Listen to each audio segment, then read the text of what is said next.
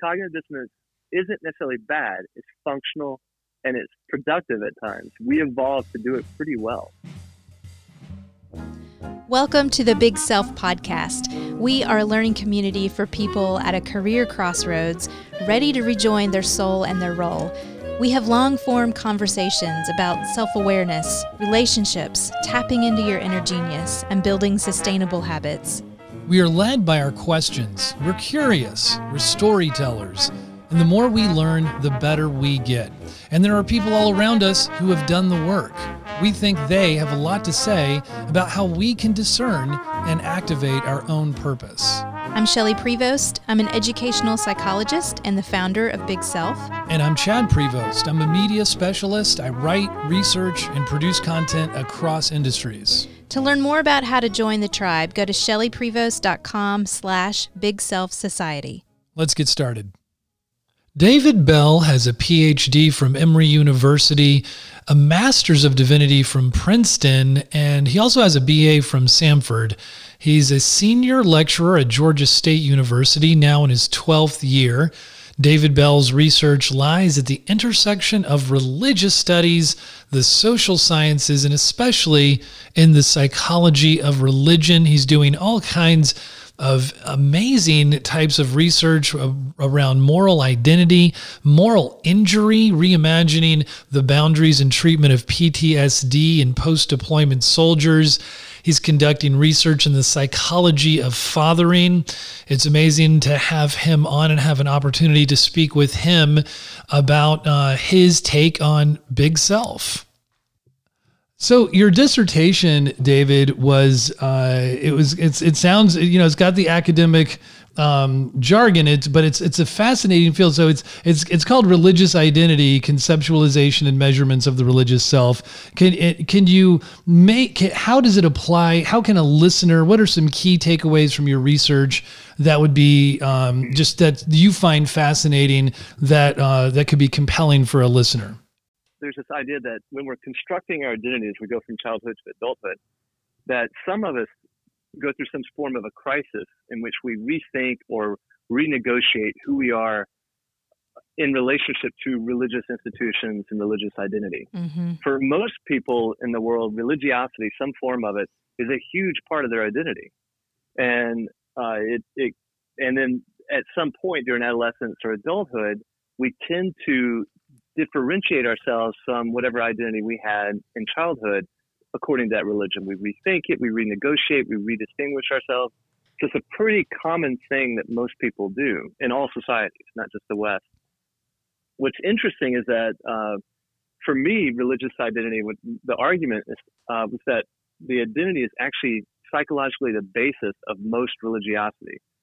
And what I mean by that is uh, most people, if they are confronted with evidence that doesn't support their belief system, uh, they tend to just change. You know, people sometimes change political beliefs or they change whatever kind of belief systems they have. But with with religion, the identity part of it gets so integrated into the person that they tend to not deconvert. They tend it tends to stick better. And so the argument of the dissertation was that religious identity may be the most formative or foundational part psychologically of our religious behavior and belief system. Mm.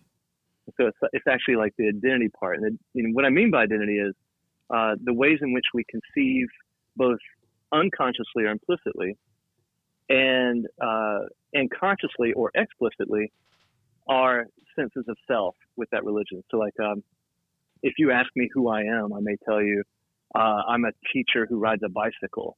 But if you start to play uh, to parse that out, you may find out that my gender, race, economic status, educational status are all major components of my identity. Mm-hmm. Religiosity, as one of those components, tends to have an outsized influence on the other areas. And so ultimately, I'd argue I really did study the meaning of life, which was how is it that we make existential meaning of ourselves on this planet. Mm-hmm. And uh, and for most people, that's some form of supernaturalism or religiosity. So uh, I, I I know enough enough about Erikson to understand the stages and the crises. What um, and I don't think he did talk very much about religious crises. I, I mean, I'm sure he did, but mm-hmm. I just I don't I don't know that he did. Excuse me. But what crisis led you to this work and discover and, and you, you alluded earlier to really asking the questions, leaning into the questions, like you just kept asking the questions. Is that right. just who you are, or was there a crisis that kind of catapulted you into the questions? Uh, cur- I, I mean, I, I don't, you know, we never know how unusual we are compared to other kids. All we have our own, our own experiences. But at 13, I was obsessed with post-millennial uh, rapture theology apocalyptic stuff from Hal Lindsey and all this other kind of stuff. and it was really weird.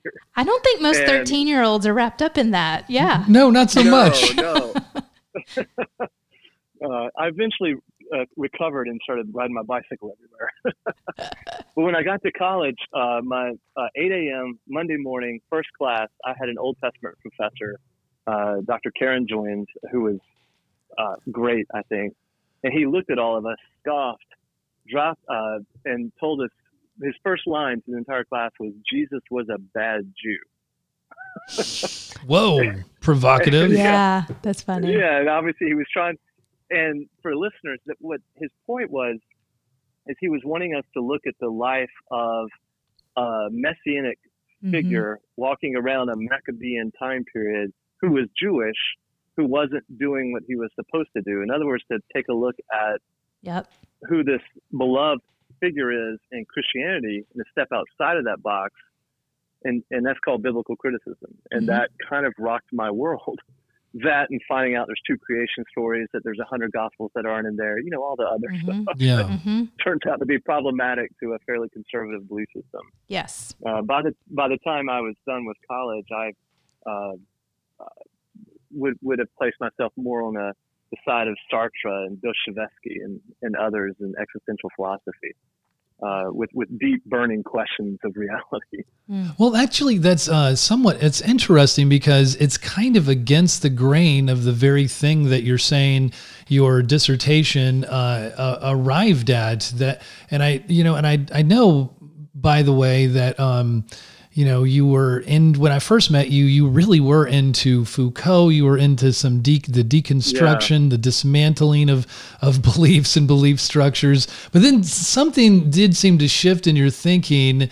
Uh, and, and, I, and I'm just curious, was it this like that religion really is fundamental to people's identity and you're not going to persuade them with evidence or what was the insight or the shift that you had? Well, I mean, uh, you know, and personally, it was the experience I mean, if not holistically, uh, it was a post, uh, what would you call it? Uh, a, a post religious realism mm. is what what I would call myself. And interesting, uh, or, or taking part in. What do you mean um, by that, yeah. David? Unpack I, that. I mean, uh, for a lot of people, deconversion might mean that they would consider themselves an atheist or something like that, and I would call myself uh, a person who participates in the reality of the religious institution appreciates the beauty of it mm. uh, for what it is. Though I personally can't do anything that would be associated with supernaturalism, mm-hmm. nothing. Uh, whether it be a lucky sports team or ghost hunting or bringing up another conversation Chad and I've had before. That's right. that was a fun one. 2007. Or, uh, yeah or anything like whether you know that that people believe they have soulmates or lucky times or uh, uh, I think there's a lot of supernaturalism in politics. That's not getting to your question though. Your question was, you know, how did I go from the idea uh, of Foucault, who for the listeners, Foucault is just associated with with the fact that he would say everything is socially constructed. Uh, he and this entire movement of postmodernity argued that uh, there is no mountain. There's only the social construction of a mountain there is no uh, uh, sexual orientation that you're born with. There's only the social construction of your sexual orientation, and um, that was very influential, and I was, uh, and still is to some degree. We really do socially construct a lot of stuff in society. Mm-hmm. mm-hmm. However, it completely ignored uh, the fact that we have biologically evolved behaviors. If we didn't, we'd be the only species on Earth that doesn't. And mm-hmm. so the brain uh, is not a blank slate. It's, it's wired with instincts. You don't have to teach 90% of teenage boys to be attracted to breath. it's going to happen. it's, they, it's, not being socially constructed. It's, it's uh, they're just mammary glands. they're not. Oh, I mean, it, it, it for the average boy, and this is you know we're talking about a ninety percent. We could get into sexual orientation later, but um, uh, the idea is that you're wired with a natural propensity, and, and you could say, why aren't we attracted? Foucault would have argued that society teaches us to be attracted to breasts and not to elbows. Mm. But evolutionary biology would say that's ridiculous. Mm. And uh, uh, the breast is associated with nursing babies, and thus uh, boys are obsessed with healthy looking females that can nurse babies. They never consciously think that, mm-hmm. um, but they are uh, their bodies feel that because it's wired and it goes straight to the brain. I mean, it is part of the brain, and the brain craves that. And you know, and we could look at other sexual strategies and things, but that evolutionary biology uh, was a big switch for me. Uh, oh. It started with one book. It was uh, Pascal Boyer. It looks like you would pronounce it Boyer. And his book was called Religion Explained. It came out in 2001 and introduced me to evolutionary, for him, anthropology, but also biology. And that was a, a huge change for me, and a big switch. Where does mysticism mystery fit in, or does it not have a place in your? In well, kind of- there's a, a, a fun party trick. I still have this discussion in religious studies departments. A lot of the professors uh, uh, at the American Academy of Religion will commonly talk about applied spirituality or concepts of spirit or mystical experiences. And then my fun party trick is uh, prove to me you have a spirit or soul. mm-hmm. Mm-hmm. Most people want to think they have a mystical self or a mystical side or, or some sense of spirit. And, um, uh, you know, and that's when I go, uh, I pull a, a comment of where's the evidence for that in any way. So the scientific evidence?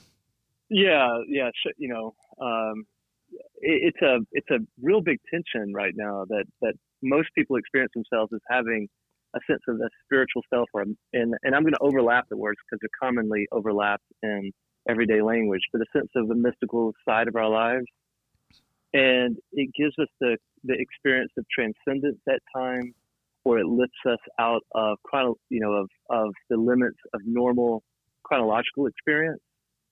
Um, and I'm not saying you can't have a, a, a mystical experience. You can. You can meditate for a long time in Tibetan Buddhism or you can take a mushroom, and both of them are going to do almost exactly the same thing. Mm-hmm. and um, and so those experiences yeah. are very real. Yeah, and um, uh, but the fact that it's commonly interpreted as having a spirit uh, is to me, you know, something that latents it or ladens it with uh, uh, supernaturalism that doesn't have any empirical evidence.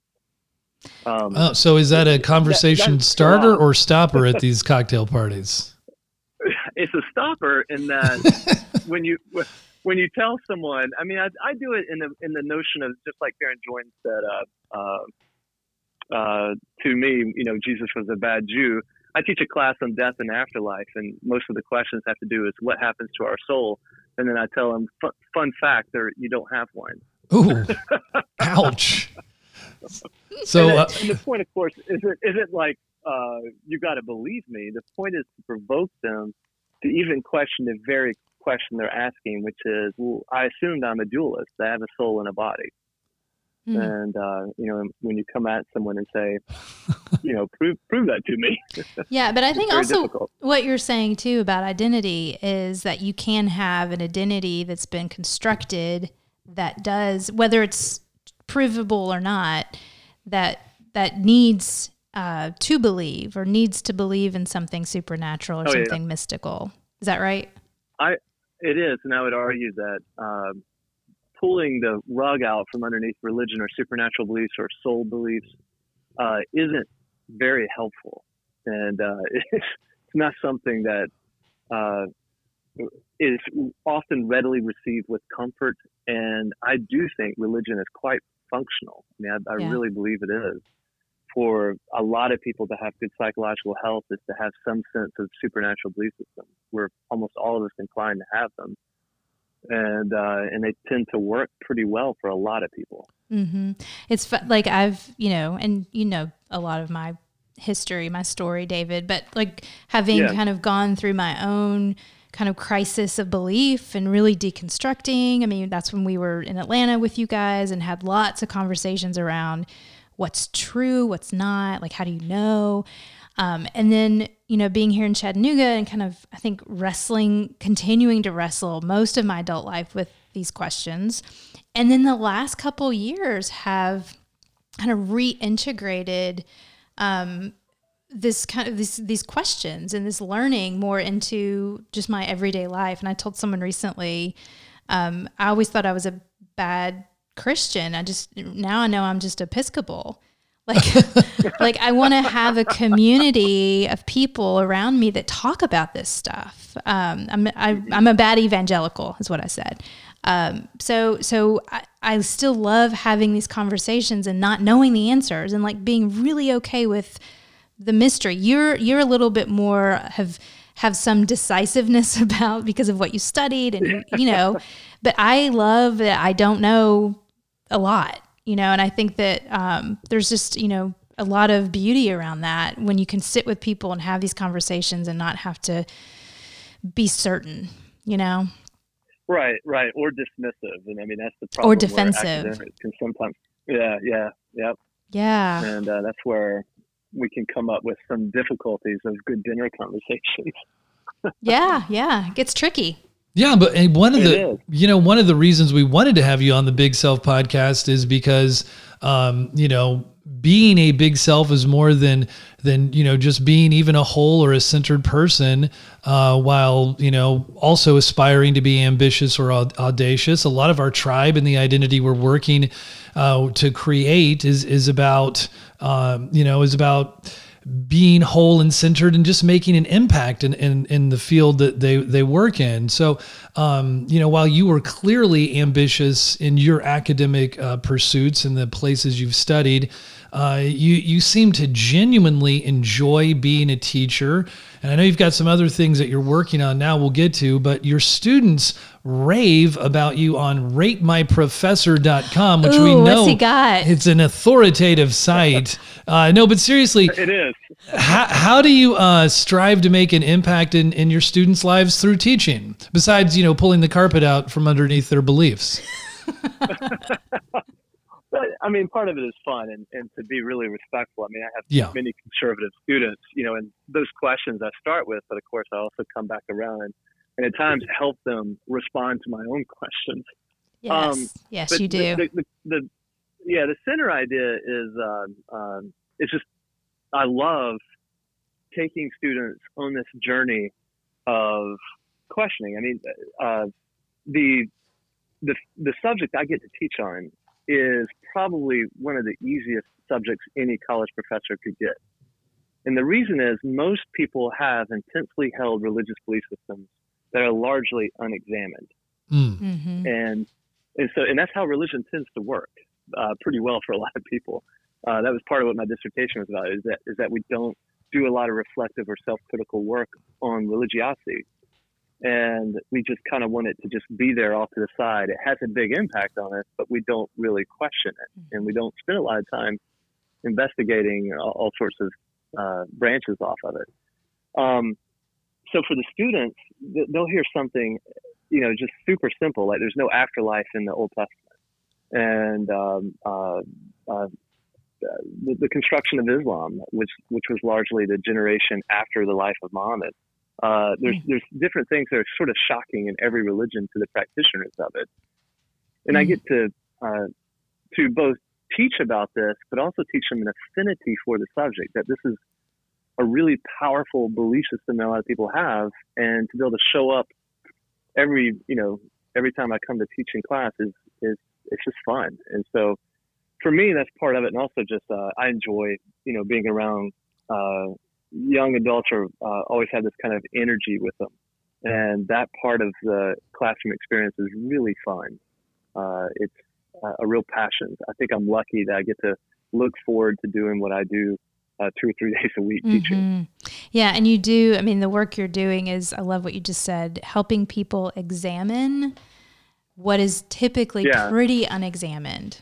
And you do that. Uh, Right. Uh, there's a gentleness that I know you do that with. You know that you've you've got a strength and a power with your questions, but you help people kind of walk through more questions. Yeah, no one wants to, to actually traumatize anyone, though it Right. may happen on Yes. occasion. Yeah. But I, I really, you know, I'm, I'm empathetic, so I care about Exactly. them, and um, uh, and so it's, it, it makes it for a lively class period just about every time.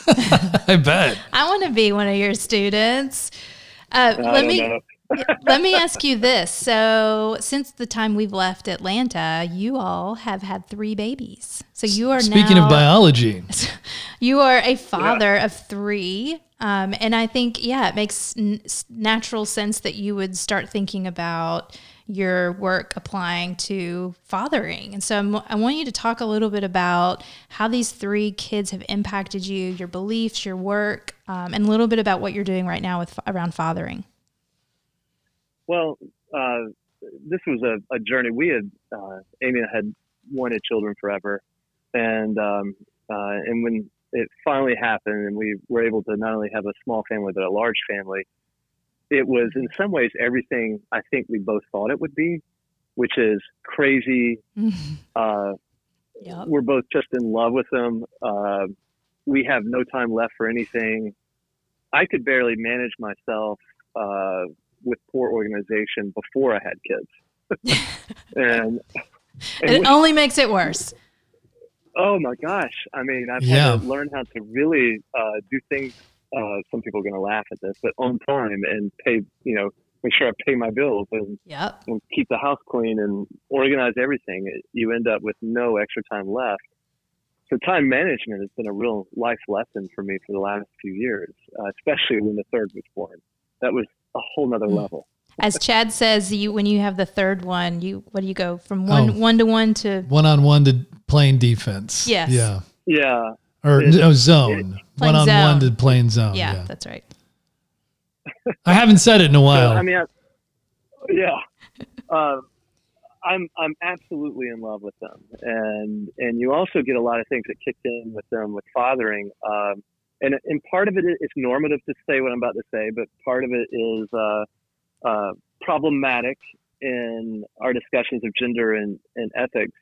But males tend to feel more burden to provide, and uh, it's been that way for you know millennia. And so having them made me rethink the sort of lackadaisical, idealistic approach I had to the academy, which was I'm just going to ask my questions and write about them. I didn't really have a strategic plan for how am I going to make sure I earn a huge living Mm-hmm. uh, after having these three kids. And, uh, and so that was one of the big things that changed with fathering is realizing this is extremely expensive. And, um, and if I want to keep up any semblances of the social economic class that I think that I'm a part of, uh, I've got to change my economic future.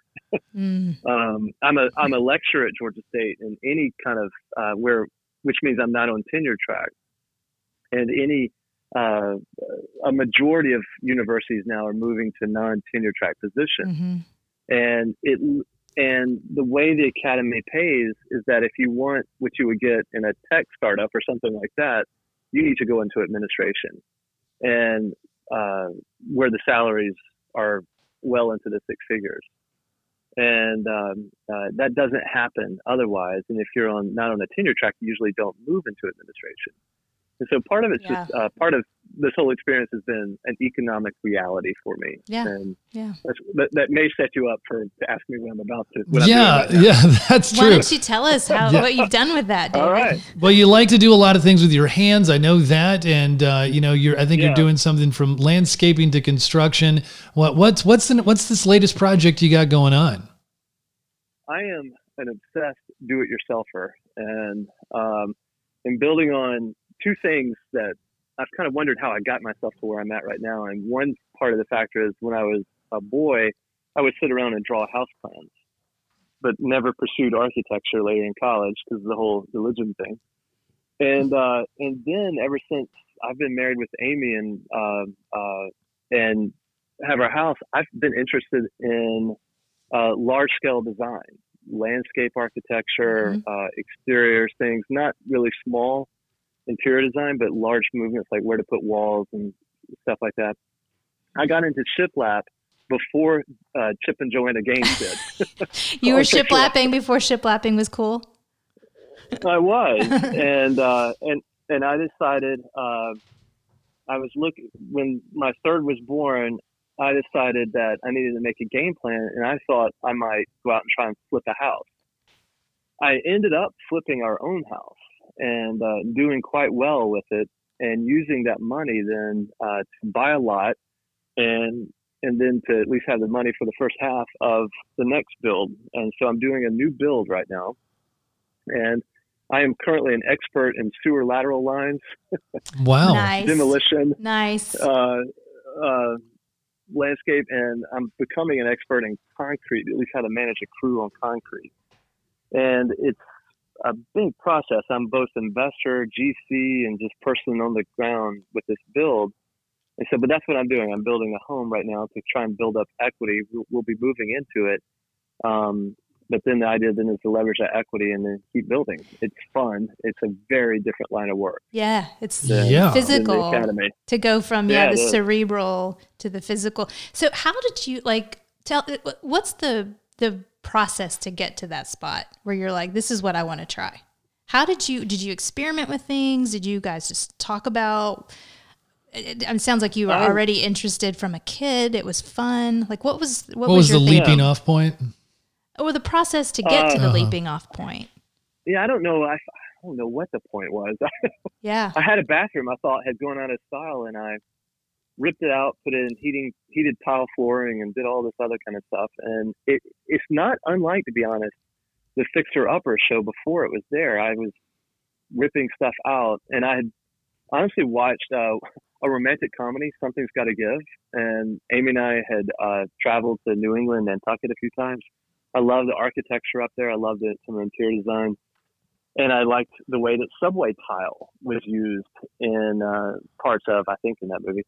And, uh, and so I started experimenting with subway tile and trying to redesign things around my house. Ended up also going with shiplap and just fell in love with some components of that design. Mm. And and uh, so I, I did a bathroom, and then before I knew it, I'd ripped out walls, added walls, put in transom windows, um, and uh, all sorts of stuff in my own home, and realized, and then built a playhouse uh, for my kids that uh, that was raved about, and and um, and so it was those experiences combined all together were, were major factors. Mm-hmm. I've, I've, decided let, let me try and just sell the home out from under my family. Let's be homeless Leverage for a that. A rental. Yeah. It's pretty stressful. I mean, when you you know get rid of a perfectly good home, uh, and use all that. I mean, this has been it's stressful to. Uh, you have a lot of people that say you can't do it. What are you crazy?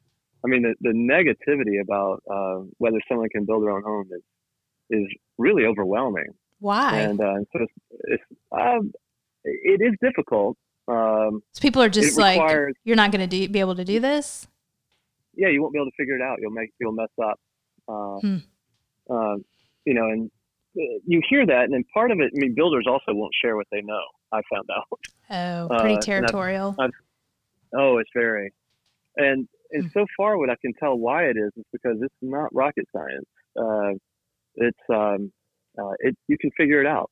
Hmm. You just have to, you know, think through everything quite a bit and play around with a few things and um, yeah. and get every other kind of resource. And I find myself on other build sites all the time, but it's been the, the part that people keep telling you where you you won't be able to do it is uh, was stressful, and we're just now we just had uh, our footers poured and the slab poured. I have framers ready for Monday, and so a lot of the activity of it is actually happening right now, which mm. uh, kind of changes the entire experience a bit. Makes wow. it feel much better. Yeah, you yeah. see it like the progress. Literally building the foundation. Yeah, so the yeah the foundation was poured last week. It, uh, uh, and negotiating with permits and things like that with the city of Atlanta is another big part. It, there's tons of operating things that I'm not used to. I, I didn't develop a skill set of program managing, or you know, of, I bet you have one now. Uh, I have. I you follow up with people a lot. Yeah. You, you check in. You double communicate. You uh, you're running right. numbers all the time. and I'm dealing with literally dealing with maybe 10 to 15 crews right now in different parts of the Wow. building process. Wow. Yeah, Well, so, I want. it's very yeah. Well, go ahead. Well, I just want to I want to highlight something that you're saying that I, I want to make sure people hear because we come here we come to our big work in so many different ways. Some people kind of know it and they just need the courage to do it. Some people are like I don't know what I want to do. Like I think you know what what you've done is you've followed the curiosity. You know, Elizabeth Gilbert says Yeah. uh, to be curious, to follow your curiosity. So if there's something that's that was it was just interesting to you, it was fun. You were fell in love with architecture and like how do I replicate this? And so I think that um, to me, like that unfolding process is what can be. So it's it's not. Um, we don't when we're doing it, we don't think it's big, but it leads to something really important and something very purposeful. Um, and it was also a reality thing for you. You know, people get you know, it's not an idealistic thing just to kind of follow your passion. There is this like, how do I make this work? What is the strategy? How do I make more money? And so the fact that you've figured out how to combine something you're interested in and curious about with a way that you can like kind of leverage your the economic value of it, I think is really awesome. And I just want people to make sure that they heard that.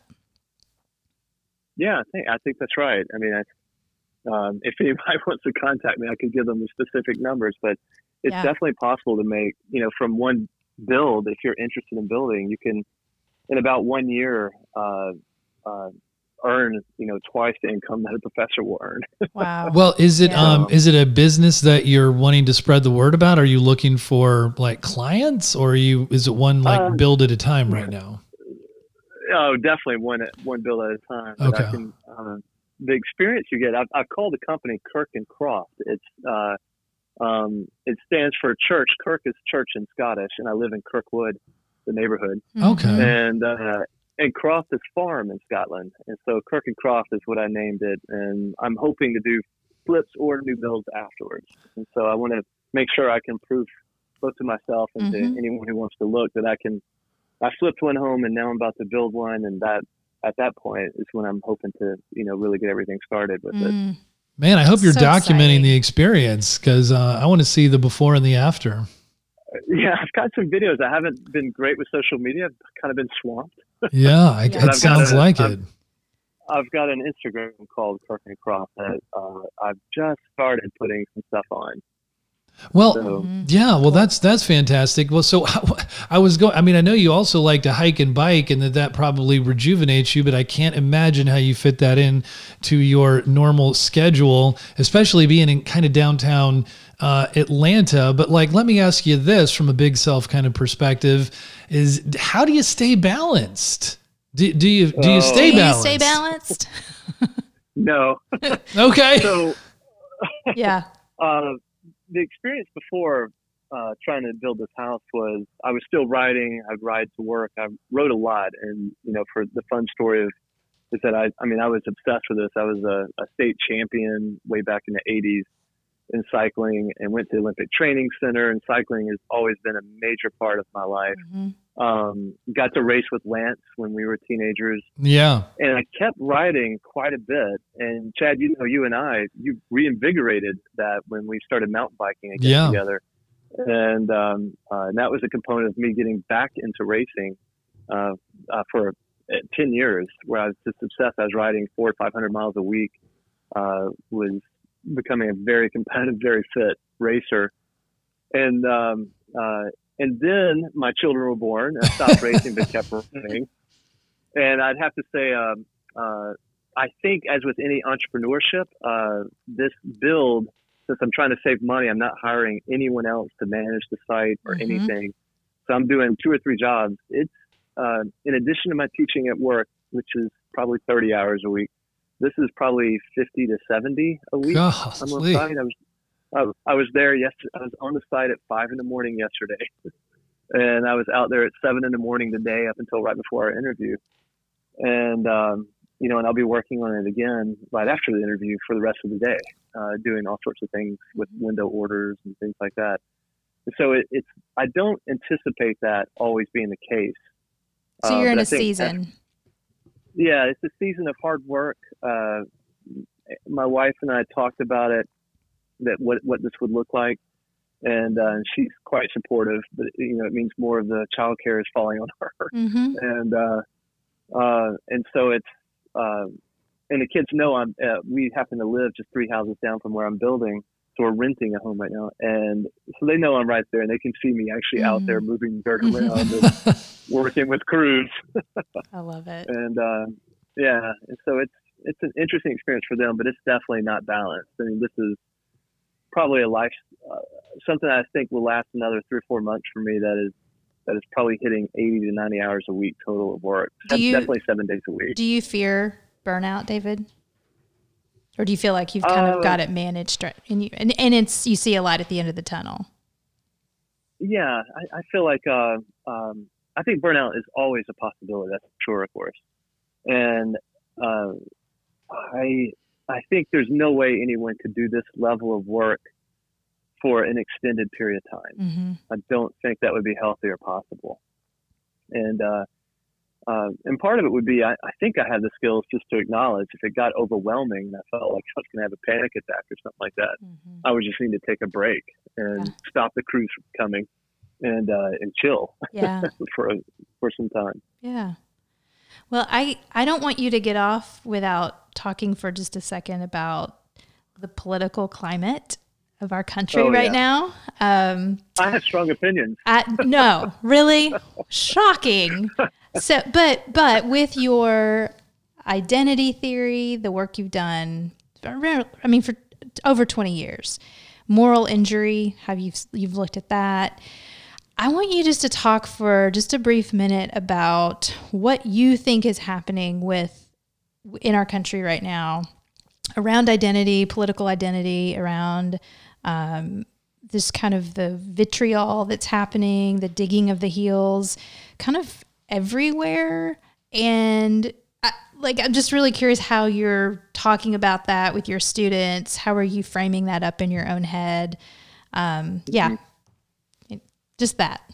Um, God, there's no way to do it shortly. I but I'll- know, I'll I know. Throw out a, uh, I'll throw out a few things. Um, I mean, I'm, I'm going to name a lot of psychological things, but I think it would be incorrect to say what's happening in the political climate in America without looking at this is happening in a lot of the Western world. Yeah, Um, fair. Yeah. I think, yeah. So I think we're not special, although our leader may be exceptionally out there, even compared to a lot, a lot of other far, far right people. hmm Um, uh, but wh- and and I think also the massive like what would be the pattern then of why so many Western states, which are largely white, have all turned to far right leaders, or at least they far right has become a component of it. And I think part of that is immigration and fear of cultural diversity.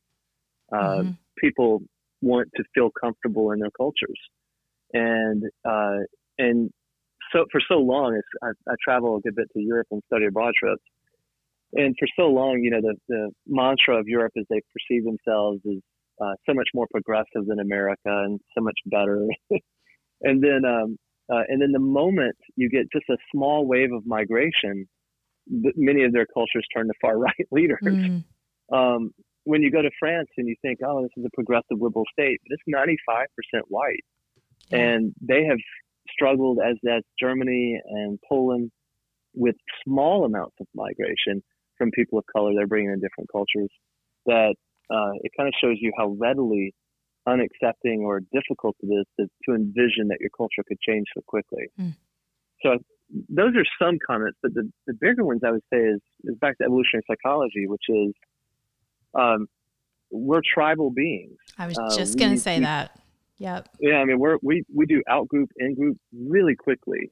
You don't need to teach children to form groups; they're going to do it. You do have to socially construct how they break down values. Um, lighter skin and darker skin, that has to be taught. But being groupish doesn't. Mm. That comes naturally. And so, if everybody had the same skin color is easy to see. So we're- there's some evolutionary We're that, looking but- to group, but then we learn evolutionarily, but then we learn to group by skin color. Right, and it could have been just the opposite. It could have been that uh, people of color, so darker skinned people, would have been the ones that were privileged and that they would have been prejudiced against light skinned people. It is that arbitrary. Mm-hmm. If everyone had the same skin color, then we would have been groupish by eye color Right. or nose size, right. uh, Gotcha. hair color. We, we'll find something to be groupish by that's visual. And uh, we've, we've long done it.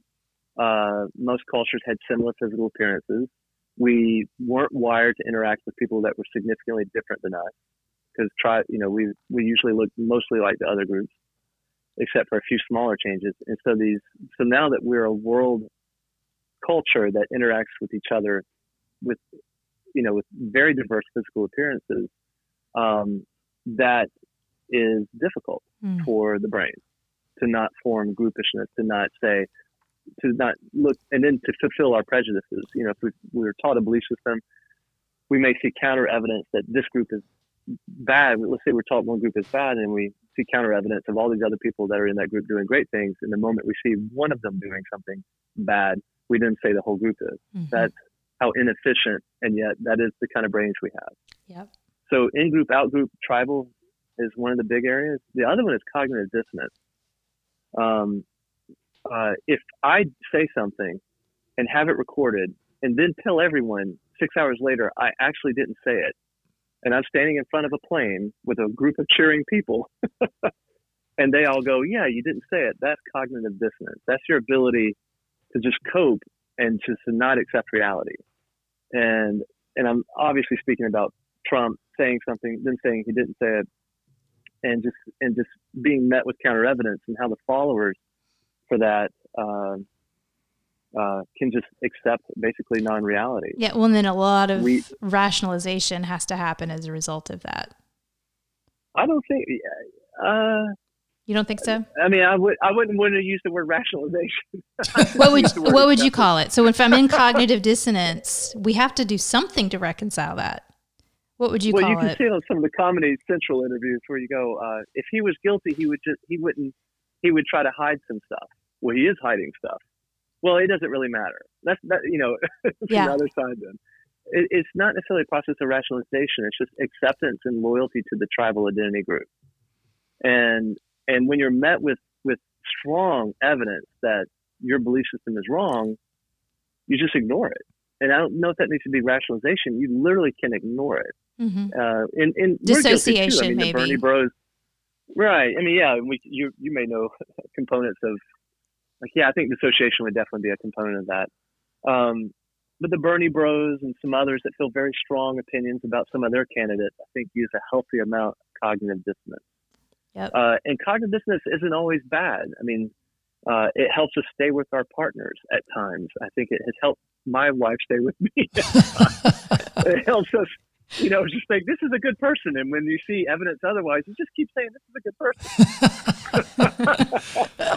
We're just gonna go with it. We're just gonna Well- keep going with it. Yeah. As we knew, this It's would fun. be a fascinating and wide-ranging conversation. Oh, I'm cutting you off, huh, No, Shelley? no, I, I wanted to I- let David finish I what was his just thought going to say was. it's, it's, it's cognitive dissonance isn't necessarily bad. It's functional and it's productive at times. We evolved to do it pretty well.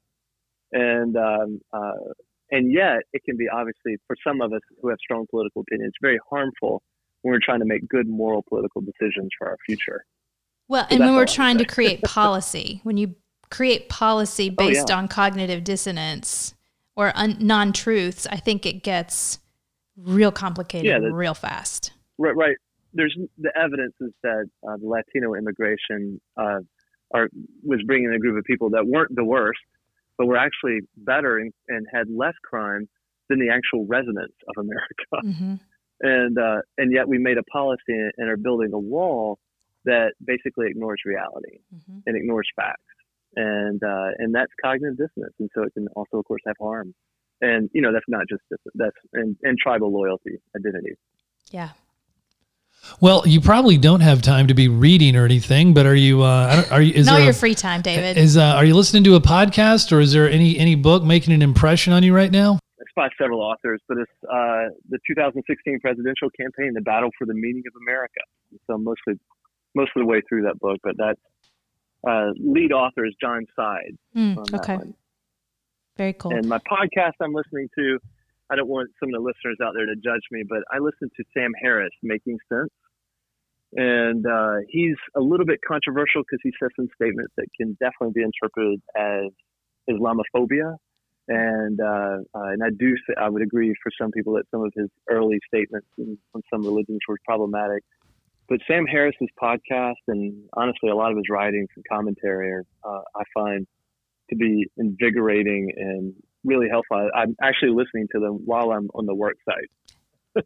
okay. Well, and that's what I would do. Not the reading. I think would be difficult to find time, but putting earbuds in with a good podcast and a, right. a wheelbarrow of dirt. There you go. That's all you need. it's what's happening. Yeah. Um, let me ask you this. We have a couple more questions for you. What does your, okay. if, if you have one, what does your morning routine look like? Uh, it depends on the day. If it's not go out and move mud at 5 a.m. for a concrete crew, um, uh, I will sometimes manage. I mean, I think it's obvious to everyone. I don't know if you've ever talked about ADD. I have massive amounts of of uh, prefrontal cortex non-filtering. so uh, that's the best definition so, I've ever heard. prefrontal cortex non-filtering. I'm using uh, that. You know, that's funny. Yeah, it's, it's what's happening in my brain. I'm I'm I'm taking in 15 things at at, at all times. Yep. And and at times not focusing on any of them.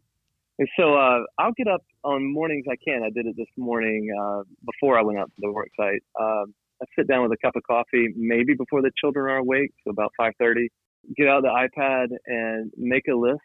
And mm-hmm. um, uh, and when I'm doing better than not, I'll read uh, some tweets from the Dalai Lama, or I'll do some of the reading here. I'll try to spend about mm-hmm. 30 minutes reading uh, after I've made my list. My lists make me feel comfortable. Mm-hmm. I know what I have that day, and um, my my advice to anyone with ADD is to as an adult is to make lists. And if you lost your list, make another one. Have them everywhere. Mm, I love that. list will save you. Yeah. yeah. And to conclude, is our we ask uh, all of our uh, podcast guests, what does big self mean to you? That might fit perfectly with what I'm doing. It's trying to be honest and practical at times about mm. the life's urgencies that have been placed upon me you know, uh, or, or, that I've chosen, you know, to have a big family. Yeah. And, uh, and trying to be okay with where I'm at. I, I'm, you know, you, you described me very, uh, kindly, uh, of going to and, uh, good universities and such. But the whole idea is that you would end up as a tenure track professor, and I have not. I've ended up as a permanent senior lecturer, which isn't in some ways all that different. But uh, realizing also that that whole trajectory was never going to, in some ways, provide what I thought it would. I've, uh, I think the big self is mm. trying to be honest with those, being okay with the fact of where you're at, uh, not feeling regret or anything, and also trying to constantly make a list or a plan uh, for what would be possible to change and to make it practical and realistic. And so for me, that was building a homes and maybe trying to see uh, try my hand at renovation and making sure I enjoy it. Wow. Uh, that's that's been kind of what I'm doing. I wanted to make sure I enjoy it. If I don't enjoy it, uh, you know, I have that one trick pony of uh, I take standardized tests well, and so I'll just go to law school. go back to school. There's a plan 50, C here. I'm gonna go back to school. Lifelong learner. oh, this has been so fun, David. I just love you. Thanks. I love you guys. Man, I want to see y'all soon. Well, thanks. Yeah, we we uh, have said let's go to Chattanooga today. You know, we've said that a few times in the well, last come few on. months. So we really enjoyed.